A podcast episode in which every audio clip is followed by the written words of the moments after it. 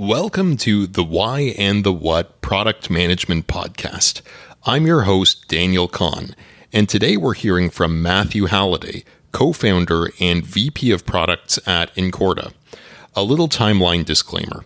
This interview was recorded before COVID 19 struck. There's a point where Matthew advocates strongly for spending time in person with your customers. I imagine there's more video conferencing happening to make that occur today.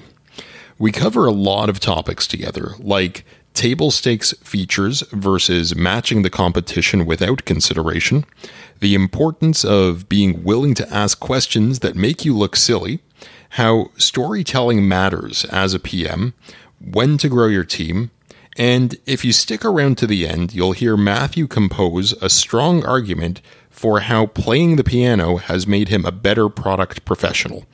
I hope you enjoy the conversation. Hey, Matthew, thanks so much for taking the time to chat today. Yeah, thanks for having me, Daniel. It's great to be here. My pleasure. Why don't you start us out with telling us a little bit about um, what Incorta is? Yeah, so I'm uh, one of the co-founders here at Incorta, and uh, we're a company that's been around for just over six years now, and we're a unified data analytics platform.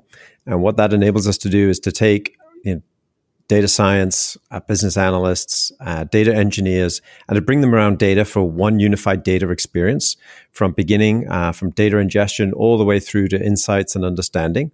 And my role here is um, VP of products, and so I look after everything around you know product strategy and UX design and all of those elements around the product, and then also um, how we talk about the product as well. Uh, being a product led growth company where we're trying to really go out there and have people be able to engage and learn with the product.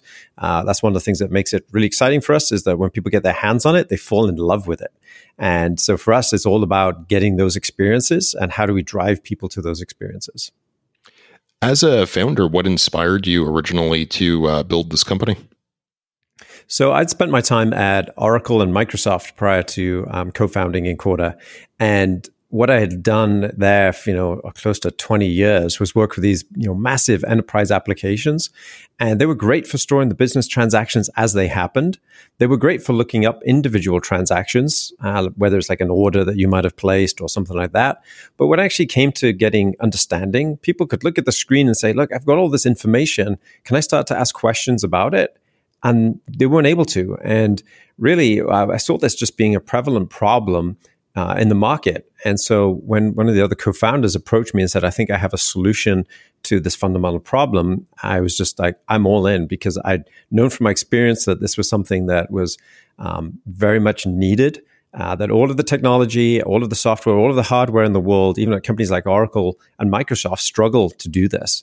And when I saw the solution, I was like, and the idea behind it, I was like, yes, this this is it. I'm all in. I can't go back to what I'm doing and so really, I was kind of, uh, you know, forced against my will in many respects that I, I couldn't turn my back. It'd be one of those things that looking back in the future, I would go, you know, why didn't I do that? And it'd be probably one of the biggest regrets. And, you know, we all say you tend to regret not the, the mistakes you make, but the things that you didn't try and the opportunities you lost, uh, that you lose. And so I really wanted to uh, jump in and uh, really change the way we did things. Shop, shipped a lot of products, but quite honestly, I, I, hadn't found that product yet that I was really proud to say that I had been I had worked on, uh, not to the point that I wanted it to feel like. When the uh, the team was being put together, were you originally thinking yourself of yourself as the the product person on the team, or was that a role that kind of developed as you figured out who was taking uh, what piece of the pie? Yeah, that's a, that's a great question. And so when you're at the beginning of a startup, there was four of us, and we were kind of jumping in, and literally you you just do whatever you could to move the needle forward. And some days that was writing documentation. Sometimes I was working on a website. Some days that was doing a presentation or a proof of concept. Uh, sometimes this was you know testing the product or doing QA functions or doing design docs. And so really would just do anything. And at the beginning stage, I spent a lot of time working with customers, listening to them, understanding what their needs were, and then explaining the solution, explaining our pro- approach and how we uh, thought about how you should do analytics.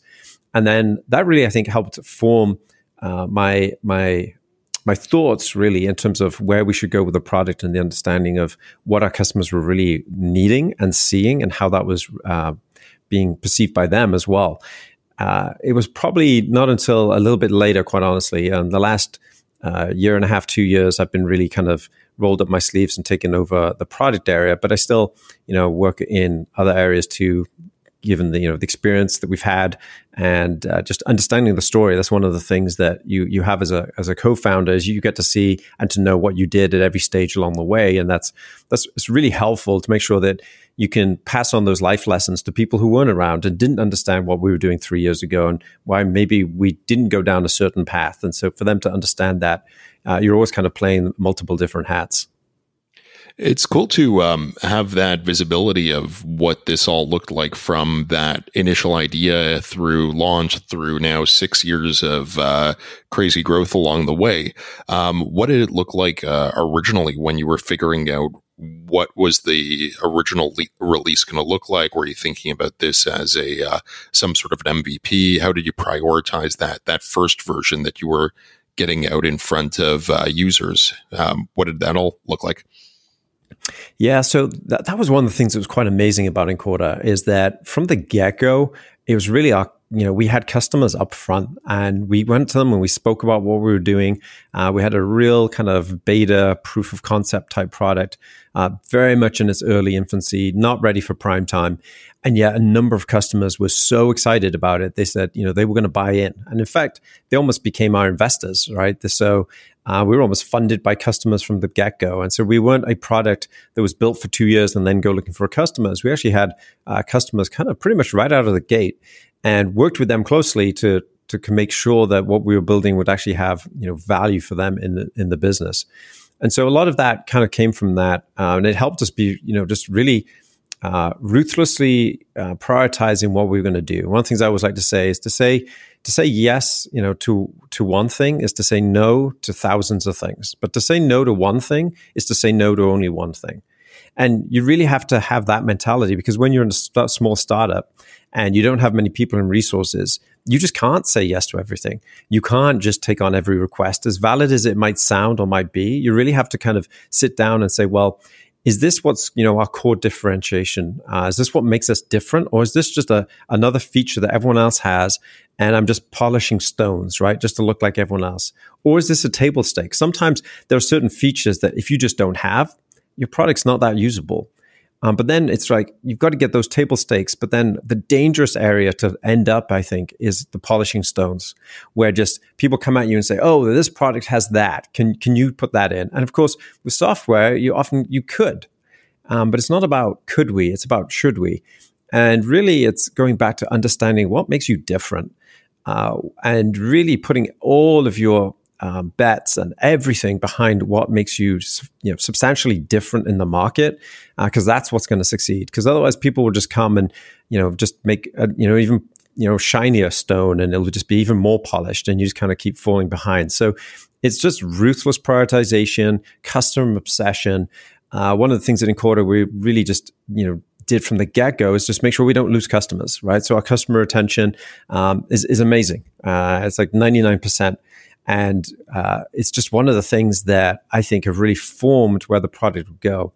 And at the same time, you know, we're always looking to see what are the market trends, what's happening. And really the, the key to success, I think, in this is being able to accurately predict where the industry is going to be in two years so you can be there. You know, the famous adage of, you know, don't don't skate to where the puck is, but skate to where the puck is going to be is what makes a really good ice hockey player. And I think that's that's true of entrepreneurship and building products is you have to have your finger on the pulse, you have to be listening, uh, you listen to everything. You don't necessarily do what people ask you to do. And you have to spend that time to peel back what they're telling you to really get at what's there. Because people really generally like to come at you with feature lists. And the big thing I keep saying is, you know, you know, why, right? And you got to ask those you know, proverbial five, six, seven whys to get to the baseline. But it's really, unless you're prepared to go there and even look stupid, like, you know, why are you asking me why? Don't you understand this space? Why are you asking me, you know, I thought you were the expert. But sometimes you need to do that because sometimes people use terminologies that they don't fully understand what they're using and they can mean very different things to you. Uh, so you have to spend that time to kind of unpack it. And, and that's really what I think really helped us uh, along our path.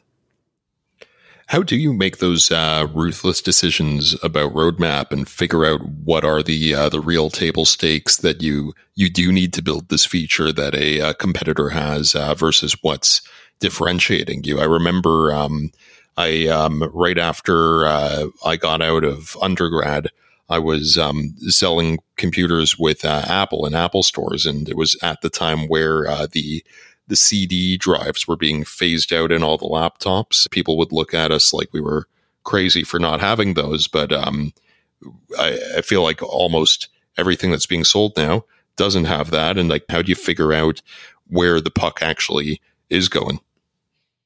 Yeah, that's that's the million dollar question, right? Or the or the unicorn billion dollar question. So I think one of the the reasons or one of the ways that you can go about doing that of figuring out exactly you know where is that puck going to be is really to be ensure that you know what you're doing is providing value at the end of the day and is it enhancing or is it just adding to people's kind of uh, mess in terms of what they need to do. Sometimes we add just increased process, but we're not transforming uh, how people approach problems. If we can get down to like what is the real value that you provide and you really understand that at your core, you're going to know exactly how to stack up these features. Now, when it comes to you know where are things going? Um, that that becomes a little more tricky because you know there's there's obviously new announcements technologies coming out every day. Uh, who knows what's going to be announced next week? You can you know see what some of the research is uh, is going on but sometimes you just don't know right? And sometimes products will come out and they'll they'll change the game. And so it's it's uh, one of those things that I find though that generally speaking we don't see that happening a lot in the sense that you know, uh, in the B2B side of things, uh, generally we know what people are working on to a certain degree. It's not, you know, it's not hidden. It's not like, hey, what's the new iPhone that's going to be coming out? And they try and keep all those things under wraps. And so we, we have a good sense of where that's going. We also have a good sense of what, you know, customers are asking for and what are the kind of problems they're trying to solve. And getting that is just really putting yourself in their pl- place, right? And always that customer empathy, understanding, you know, what would I want to do if I was if I was that person? And and for that, you've really got to do a few. You've got to kind of turn up your customer empathy like really, really high, and you've got to turn down um, what you do with your own, you know, thoughts on your own product. Often, you can be so in love with the product that you've built that you don't see its flaws you don't see where its weaknesses are. It's like this is your baby, right? This is the very thing that you've been working on. And and if anyone would say your baby's ugly, you know, you get really offended. And so you really have to kind of dial that back and just really understand is that where the people coming from. And the question I keep asking myself, and you have you know have to be really honest with yourself, is if I wasn't in this company in this role right now, and I was on the other side, would I pick this product? And that's the question you have to ask. If you can't honestly say yes, you know that's that's when you know you're off right this is going to be like this would be hands down the product i would use and sometimes you might think well is it every single use case? Sometimes a use case might come up and the temptation is to say well yeah it might fit. But again you have to ask yourself if if i was on the other side would i use this software for that? And if you can start to kind of um, unpack those things and really get a good understanding of uh, where you fit what the difference you make and how you change that it becomes a lot easier for for you know making sure you make the right investments and you're not kind of just going down a uh, that rabbit trail of just following the masses in terms of making you know a lot of uh, shiny innovation around something that hasn't changed. The, the, illustration I like to give is you look at analytics in general. If you look at all of the logos out there and how many companies are doing stuff in analytics, it looks insane.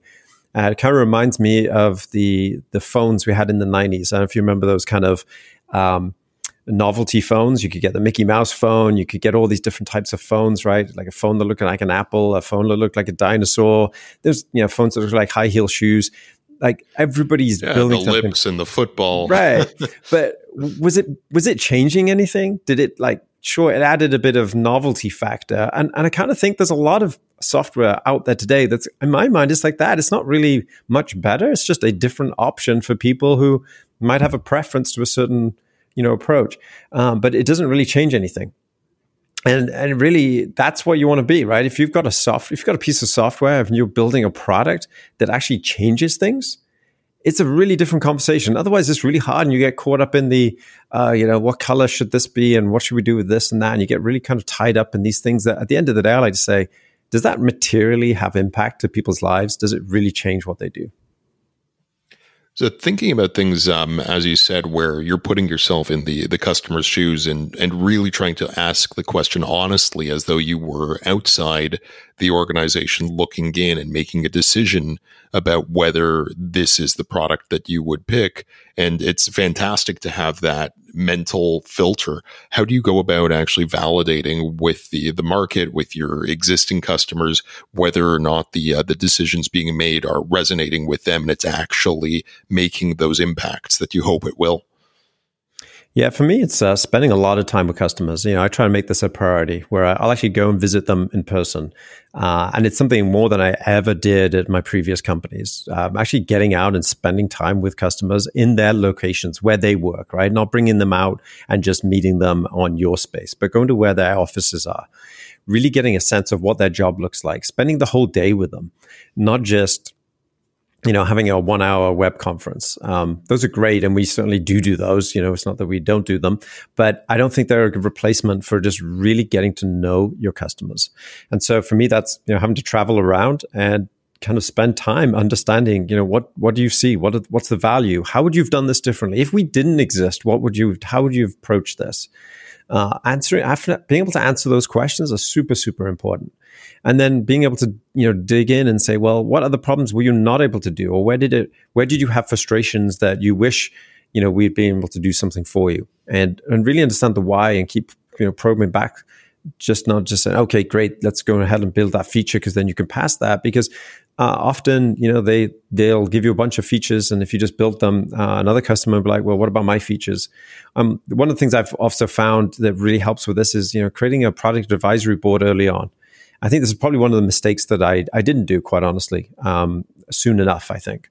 And the, the reason for doing it, I think, not too soon is that you kind of want to be able to um, make sure that you know you can keep your customers happy you know it's, it's, a little scary quite frankly right? To bring a whole bunch of customers together and think will this just turn into you know a, you know a beat up session where people will say hey i i got this pet you know pet issue here that i want to fix and someone else says yeah and they kind of you know gang up on you but in reality what happened was really really different. I was sitting there and then all of a sudden i've got you know two different customers. Someone customer says hey you know um, i found that i need uh, you know, some experienced people to, you know, manage the solution. And then the, all the other customers kind of turned around and I didn't have to say anything. I just watched it. They were like, that's really interesting because I'm using, you know, the most, you know, run of the mill basic consultant I can find and it's working great. And so I didn't even have to be in that. So my own customers were beginning to validate and surface to, you know, to the, bring to the surface the real issues that I needed to be addressed. And so that also just helped them change. It wasn't just me being the um, you know the gatekeeper of this information but just realizing the moment you bring the community into it and you realize that this needs to be bigger than you this is it gets to a certain point where you kind of you bring this out you invite the community because these early uh, you know people who have um, bet on your product they're invested just as much as you are. They have a different role but you can't just think that they're separate and keep them outside right? You got to bring them in and open up so they can see everything. They understand. They get to meet each other. They know each other. That's a really important aspect.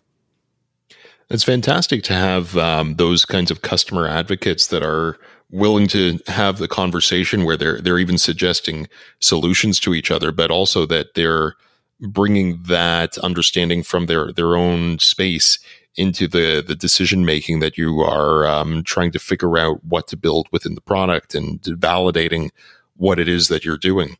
Um, I want to switch a little bit over to the um, the growth of the the organization because I, I want to sort of leverage your understanding of how how that has looked over time, being again sort of in that role where you've seen it grow from the beginning.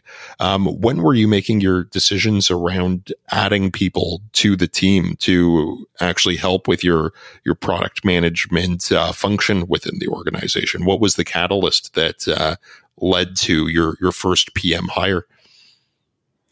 Yeah, so really, you know, you get to a point when you realize you just can't do everything, right? It's it's actually hard in some respects for founders to start kind of pulling themselves out. There was a time when all of us could just meet in a room, we'd discuss every topic, whether it was marketing, product, sales, and we'd be involved in everything. And then at a certain point, you have to start kind of just leaving conversations happen without you. And at a certain point, we see, you know, we were working in different areas and we said we need to bring someone on to help, you know, lead with the product. And those are really really hard hires to get right. Uh, to bring in someone else uh, to just kind of run your product is is really really difficult. You know, we we tried it and it didn't work out, and you know that was where it was. You know, close to two years ago, I kind of took a step in and took it over and and ran with that. Um, and then you start building a team from the ground up, and so at that point for us, it was it was very apparent that um, you need to get you know the right type of people on board. You need to get people who have the right mentality, the right approach. Uh, one of the things that I love to give out uh, to everyone who joins my team is this book, um, "The Founder's Mentality." It's a, it's an awesome book, and I think it explains um, how. Uh, in reality, you don't have to be a founder to have this founder's mentality, and you, you want people with that kind of mentality. Uh, I think I had that founder's mentality before founding um, Incorta, and I think you know, people who have it today. I'm hoping that there'll be people in Incorta today who will go off and start finding their own com- founding their own companies in the future.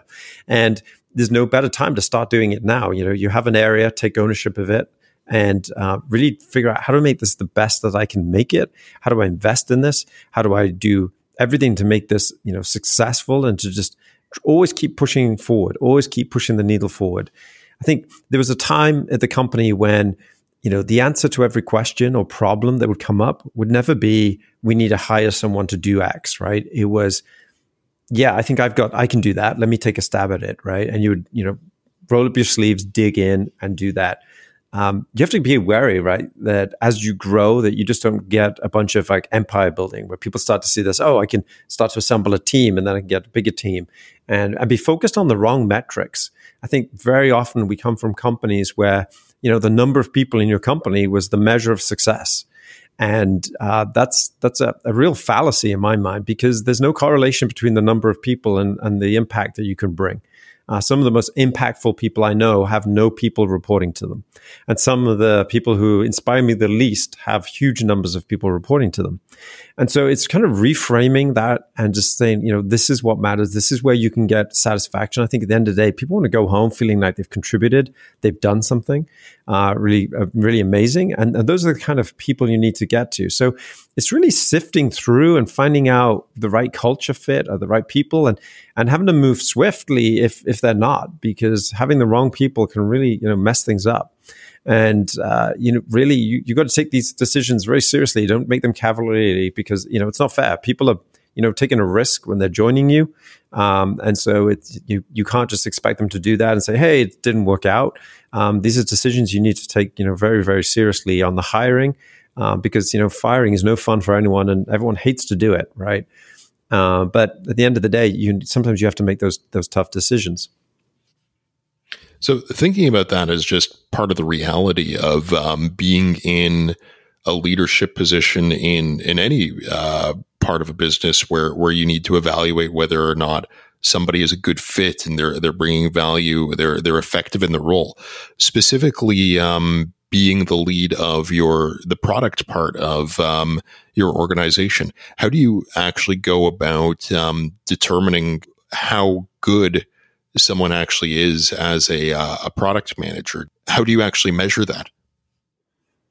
Yeah, we're, at that point where we're definitely moving into you know more of the structured um, appraisal processes, and really that's uh, I kind of view that as if you're familiar with like taekwondo and uh, black belt tests and just belt tests in general normally when you go to those tests at least with the test before you get to a black belt you've kind of already passed the test before you get there. The test is really just a celebration of everything you've done right? They normally only bring you to that point where they've already witnessed that you've you've demonstrated those capabilities. I kind of view that as that that's that's the you know the weekly meetings, right? You're checking in with your team every week. You're having one on ones. You're giving them you know constant, constant feedback. Um, it shouldn't be something you do every six months, right? I, I, remember once, you know, I, I went for six months, had zero feedback from from my manager, and uh, you just assume everything's okay, and then you know you have feedback and say, hey, I, would like you to work on this. I'd like you to work on that, and uh, you know that's that's uh, it's kind of too late, right? You need to give it consistently as people are moving along. And so that annual review, in my mind, is really just the the celebration of what that person's been doing.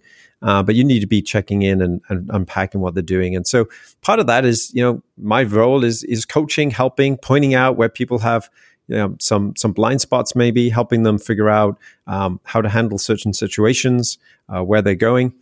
I think a lot of the time it's uh, the product will speak for itself. Uh, the features and the areas they have, they'll get to own it. They'll see how the market responds to it. They'll see how good of a job they've done in terms of how successful that that feature gets implemented, adoption of that feature, you know, feedback from the field. One of the beautiful things about being in a startup is you get so much more in terms of signals and inputs than I ever did at some of these larger corporations.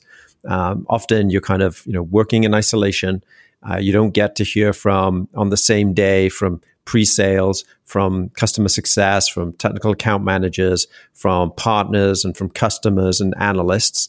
It's pretty rare to get all of those in one day. At a, at a startup or a small company like Incorta, you can that's that's a regular day, right? It's it's something that we kind of um, do all the time. So p- you kind of get that real close kind of um, connection to the impact that you're providing, and you know people see it right? It's evident. Everybody knows uh, when you're doing when you're doing the job well, and ev- likewise, everyone knows when you're not, right? So uh, there's there's really nowhere to hide. But for people who who love this and say this is great because uh, you know I have these opportunities, I have access to everything I want to do. It's a great place to be. Quite honestly, I'm I'm kind of bummed it took me you know close you know 20 years almost uh, before I kind of came to this realization that this is really what I'm cut out for. Uh, this was kind of my calling all along, but uh, I took the roundabout route of being in you know large corporations and missing out on that that uh, kind of entrepreneurship time of building a product.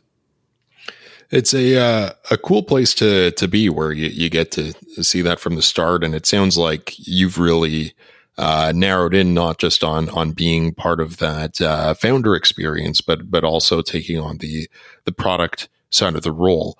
Um, one of the things you said is you, you generally have this sense of uh, when people are owning things and doing a good job as a uh, a PM. What do you feel like actually makes for a, a good PM? What's the profile of uh, somebody who is successful? What are you looking for when you're actually bringing somebody on board to the team? Uh, yeah, I think one of the things almost is just how how much you will be the voice of the customer. And sometimes, you know, you'll meet with engineering and they will give you all these reasons why they can't give you a feature. And it's how much will you go toe to toe sometimes um, and keep being, you know, advocating for that customer. Sometimes, um, you know, engineering might just say, "Oh, this this would be really difficult. We should do it this way," and and they'll give you their compelling reason why it's so much more difficult to give it the way you originally asked for it, and how this would be so much easier for them, uh, how much more you know quickly they could do it. And then sometimes you you you can be tempted to make these decisions to say, you know what, yeah, I get it, and you start advocating for engineering uh, more than the customer. Now, of course, you need to listen to engineering. You can't just kind of not hear what they're saying, and you've got to, you know, take the cost, right? What's the cost of this feature? Um, there could be multiple implementation ways, but if you start going down that path where you're not able to stand up and, and challenge, uh, that can be a problem. I think for for us in this particular area, you know, product management can come from different disciplines. There isn't a you know product management degree that we know we took. Um, you know, a lot of us will come from different spaces. I think for our particular area, though, uh, you need to have a really good understanding of engineering, right? So coming from a computer science background really does help. Uh, knowing how people write code, uh, what's the way, best way to architect something, to be able to have you know ideation with engineers. Often i want the product management to be seen as just another person you know strategizing for architectural solutions strategizing for how they should even implement the feature you're asking for. It's not just about here's the user experience i want. Some, you know often it's talking about how do we go about that and what's the way that makes most sense. And so you know that's that's definitely one piece of it it's uh, another bit, right? Is being able to be put out in front of a customer. Yeah, I need to be able to trust you. If you're able to hear from customers, I need to know that you can respond to customers. Uh, if you go out there and you're representing the company, that you can speak to whatever they want to at that time. Uh, you generally just don't go out there and listen. Uh, they'll talk to you. They'll expect things back. So it's got to be someone who can communicate well, who can you know listen, uh, really get down to the heart, ask the questions, probe. Curiosity, I think, is one thing that's kind of largely um, is not uh, given the value that it's had that it really needs in this area. Just constantly asking why, just pulling back and just you know really taking an interest in their business and in their problem, not being so wrapped up in the solution. And you can generally tell those people get super passionate about the product, but not super passionate about the problem they solve are generally on the pa- wrong path, right? Um, they'll elevate their solution, they'll build it in certain ways, but really, you know, fall in love with that problem that you're solving for that customer, that pain point that you go after. those are going to be the people who make the best PMs. And, and for me, that's that's something I try and you know prize out in the interview process. Is what do I see? It's not the person who's the smartest, right? I have a lot of smart people, and sometimes they have zero com- customer empathy. They have zero ability to you know pull back and make themselves even you know look dumb in front of people. I kind of like to say you know if, if you if you're going to have your pride in your how you know smart you come across you're going to make a really poor pm if you're someone who's okay asking questions that sometimes make you look stupid um, then then you're much more likely to be successful. Uh, i was doing an interview the other day and and someone was talking about technology. You know i knew the answer but you know i asked like hey you know what is parquet? or something like that. And it's it's pretty interesting you know people kind of look at you as if like part of it is like, do I want to work for a person who doesn't know what Parquet is? But um, sometimes I just want to see how people respond, right? See how how they respond on a personal level. Uh, at the end of the day, people don't interact with you know just machines with machines. It's humans, and we're creating interact interaction points with humans. And if you don't understand people, study people, be interested in people, read, um, I think I think you're going to be at a disadvantage, and I, I don't think you'll make a great PM. And you, you talk about this um, as being the DNA of the the organization, being a um, a product centric organization that really puts uh, customers first, which is uh, fantastic. How do you actually um, make sure that that DNA goes beyond the people with uh, product titles? How do you ensure engineering and marketing and everybody else is um, understanding? The function of um, thinking in this way and, and how that adds value, where do you actually make sure that that uh, DNA is uh, being percolated into those other areas? Yeah, I, I think for that, it's storytelling. At the end of the day, you have to be a great storyteller. You have to invest in that. You have to be able to tell the stories and you have to do it. You have to communicate it. You have to inspire people with it. You have to write internal blogs. You have to do presentations. You have to keep beating that drum. Uh, you have to make sure that people understand what your vision is, where you're going, because it's not just you know you might have clarity, but you know a lot of people that they're hitching their wagons to you as well, right? And then they need to know where's this product going. And so often uh, you need to get out there and to do that. And so I have a you know weekly product blog that I do. I Just did a town hall last week. I'll do a lot of webinars. I'll encourage the West you know the company to come to those webinars, um, write bylines, various things, give out thoughts on ideas on various topics. Um, th- there's a lot of that. You know, probably a third of my job is communication and just being able to communicate in a way that people understand and you have to say a lot more than you think, right? If you say it and you think, wow, I've said this so much, I bet you everybody in this company, or at least 80% of this company knows this by now. In reality, it's probably like 10% or 8% that know. Uh, you have to kind of really go over the top in many ways to get to that point. And, you know, studies have shown that when they look at, you know, retention of messages, executives think everybody understands what we're doing. Everyone understands our direction, where we're going, the path we're taking uh, because it's super clear to them because they've had so many conversations about it. What they don't realize is, you know, one conversation or one town hall where you say, "This is our direction, everyone." You know, it's it's as it's as crazy as me saying to my wife when we got married, "Hey, honey, I love you. If it changes, I'll let you know." Right? No, I'm going to reinforce that message for years to go. Right? And so it, it's a similar thing where I think people forget that and they forget that people need to remind of that vision because they need to check what they do. There's so many little decisions made on a daily basis that are going to be dependent upon that vision that you've put out. And if they forget that vision, they'll make the wrong decisions and it's not their fault. Right? It's they didn't understand, they didn't know because you hadn't taken the time to invest in that. So it's it's super important to do that on the on the marketing side, I actually um, have marketing as well, and so um, for that, I you know spend a lot of time working with the marketing team, crafting the messages, putting things together to ensure that we can convey that message, getting the field ready. But a lot of that is capturing the the the passion and excitement, the problems that you solve. And so one of the things we do is you know we write down um, case studies and we go down to the use cases themselves, the very specific, down to the detail. Why does it matter?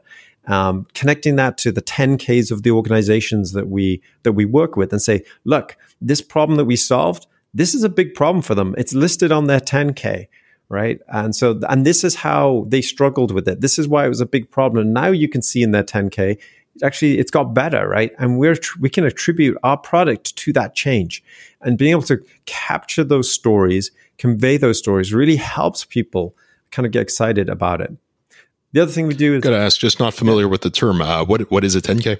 So a 10k is um, a document that um, publicly traded companies will will publish once a year, and in there they'll have uh, it's kind of a financial overview of the year. Some of these can be super long; they can be hundreds of pages. Um, but generally, you know, you'll get a good you know forty plus pages of material, and it'll talk about all the challenges they're, f- they're facing, any risk factors, um, your key parts of their business, and so it gives you a lot of insight into the business problems that people are facing at an executive level. Um, so what are the kind of the key things? And if you think about, you know, OKRs, right? Everyone talks about OKRs. Well, you can almost think of that as being, I guarantee the OKRs of the finance and the CIO office, et cetera, are going to be somewhat tied to that information in that 10K. And anything you can do to help move the needle on those things in the 10K, you're going to find hopefully there's people further down in the organization that have OKRs that roll up to that.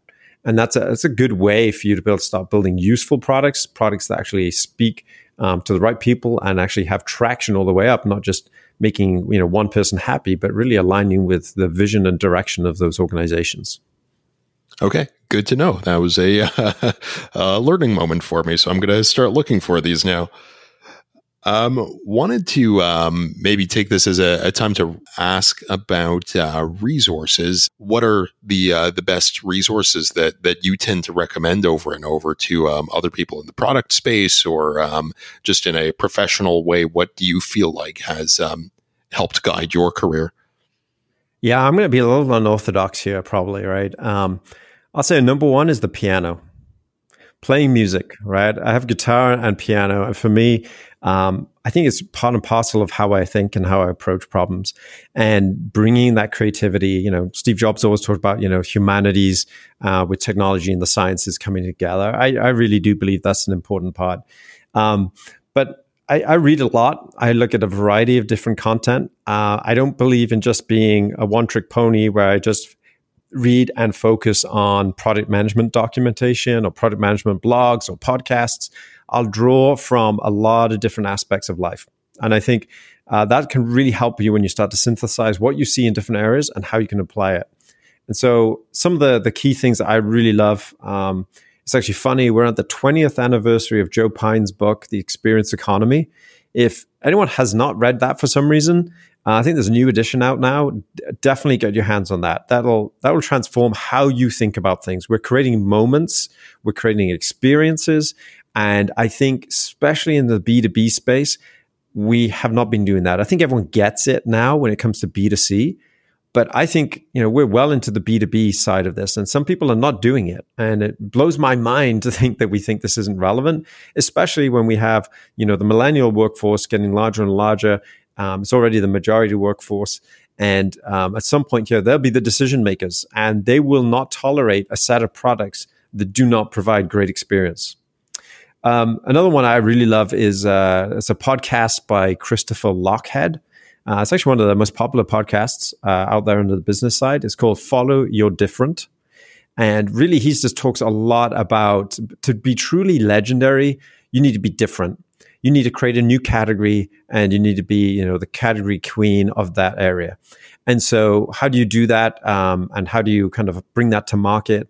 And a lot of the times, people focus on, hey, someone else is being successful. Let's try and just, you know, get in that category, copy them. And then if we do that, it's such a big addressable market. We'll be able to like siphon off some of that stuff, and we'll we'll do great. Um, in reality, the category kings and queens get about 74% of that category. So they get the lion's share of it, and there's not a lot left over. So be different if you want to be truly legendary. I want to come back to the piano for a second. Um, what sure. what is it um, that you? Um, how do you think of the piano as actually influencing your um, your day to day? I think I think I think it's one of these things, right? Uh, when you play the piano, you generally don't see progress progress with piano cannot be marked in a day to day. All right. It's not like, wow, I'm so much better today than I was yesterday.